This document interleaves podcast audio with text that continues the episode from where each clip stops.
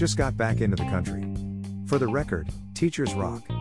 Dash Penny Schwinn. The above are words posted on the Facebook page of Tennessee's Commissioner of Education. Mrs. Schwinn goes on to inform folks that she's been out of the country and unplugged for the last couple of weeks and therefore is just now catching up to the controversy over comments critical of teachers made by Hillsdale's President Larry Arnn. Comments seemingly endorsed by Governor Lee.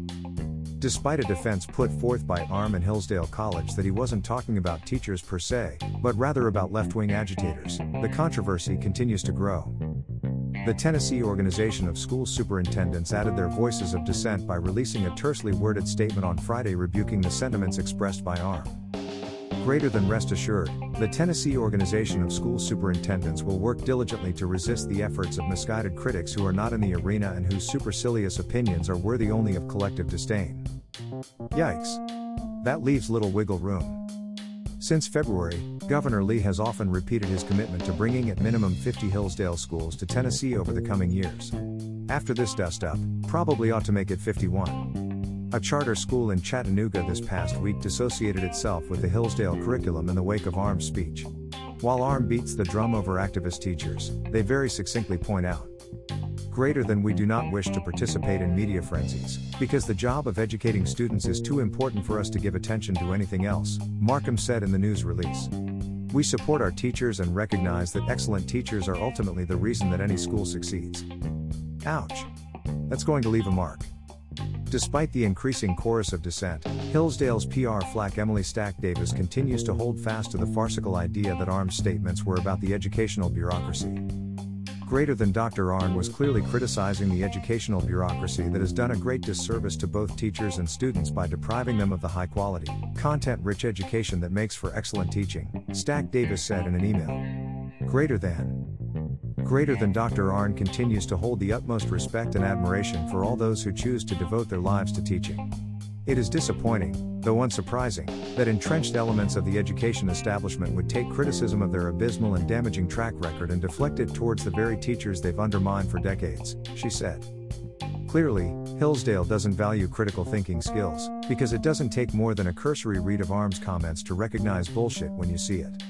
Maybe somebody should break it to her that Tennesseans' bullshit meters are a little more sophisticated than what she's used to. The Johnson City Press read Arnn's comments and concluded greater than after Bill Lee's education advisor's thoughts about teachers were revealed, we think he should stay on the campus of his private Michigan college and keep his nose out of Tennessee's business. Hell, even the head of the Tennessee House Education Committee, Mark White, could see the problems with the words spoken by Arnn.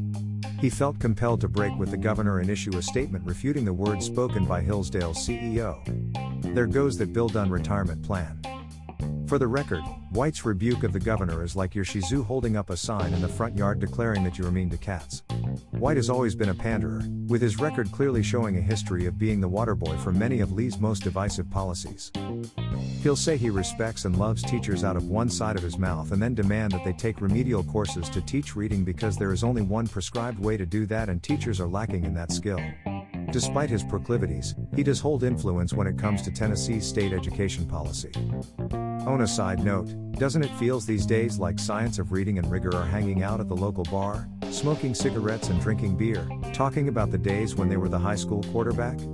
But I digress. Even one of Commissioner Schwinn's deputy superintendents has weighed in. Over the weekend, she liked a tweet from Toss criticizing the governor, only to quickly delete it.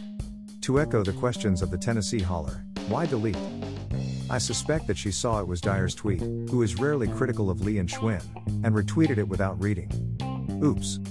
Maybe a little more close reading in the future? At this point, the only person left to comment is Mrs. Schwinn herself.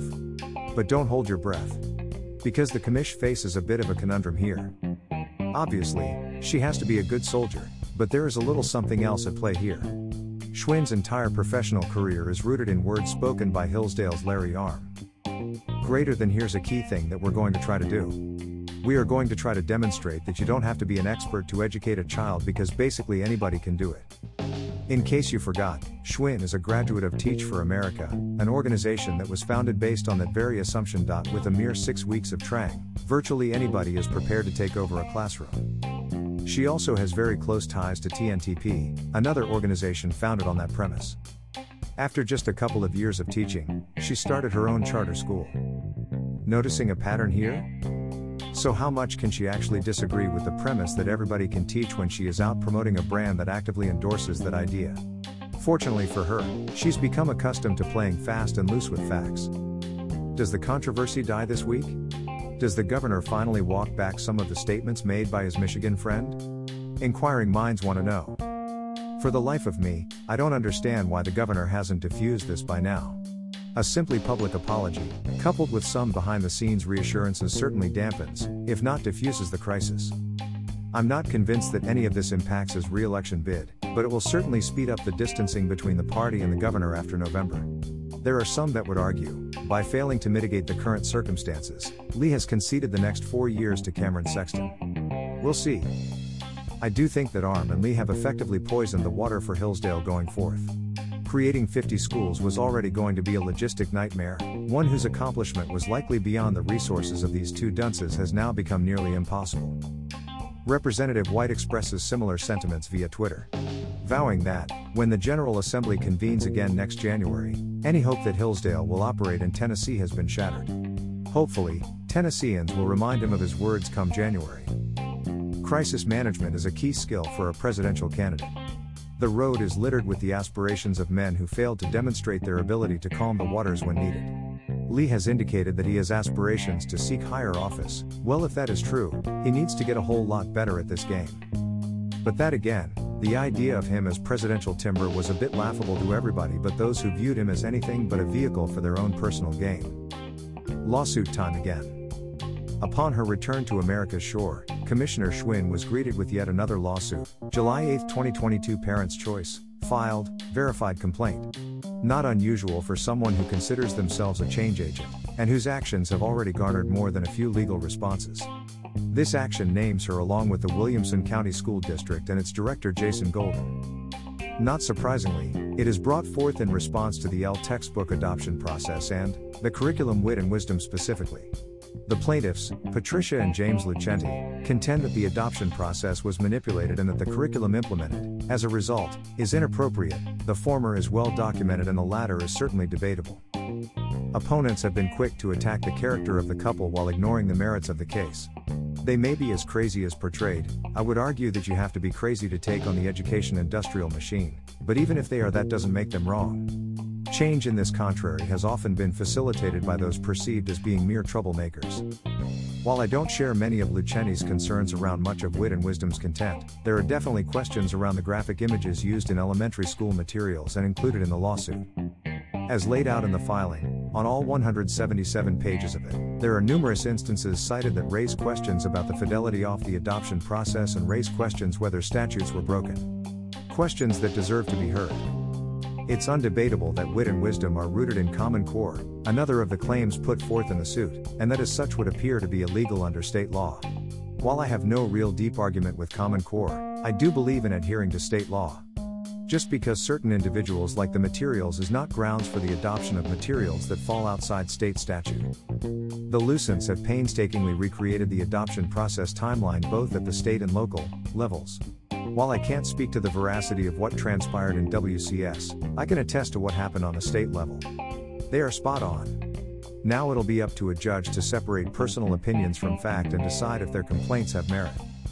Teacher pay. As the start of school fast approaches, so do thoughts on teacher and staff pay. This year's MNPS budget includes the following Raises, paid family leave, and 4% cost of living increases for Metro Schools employees with additional raises for support staff.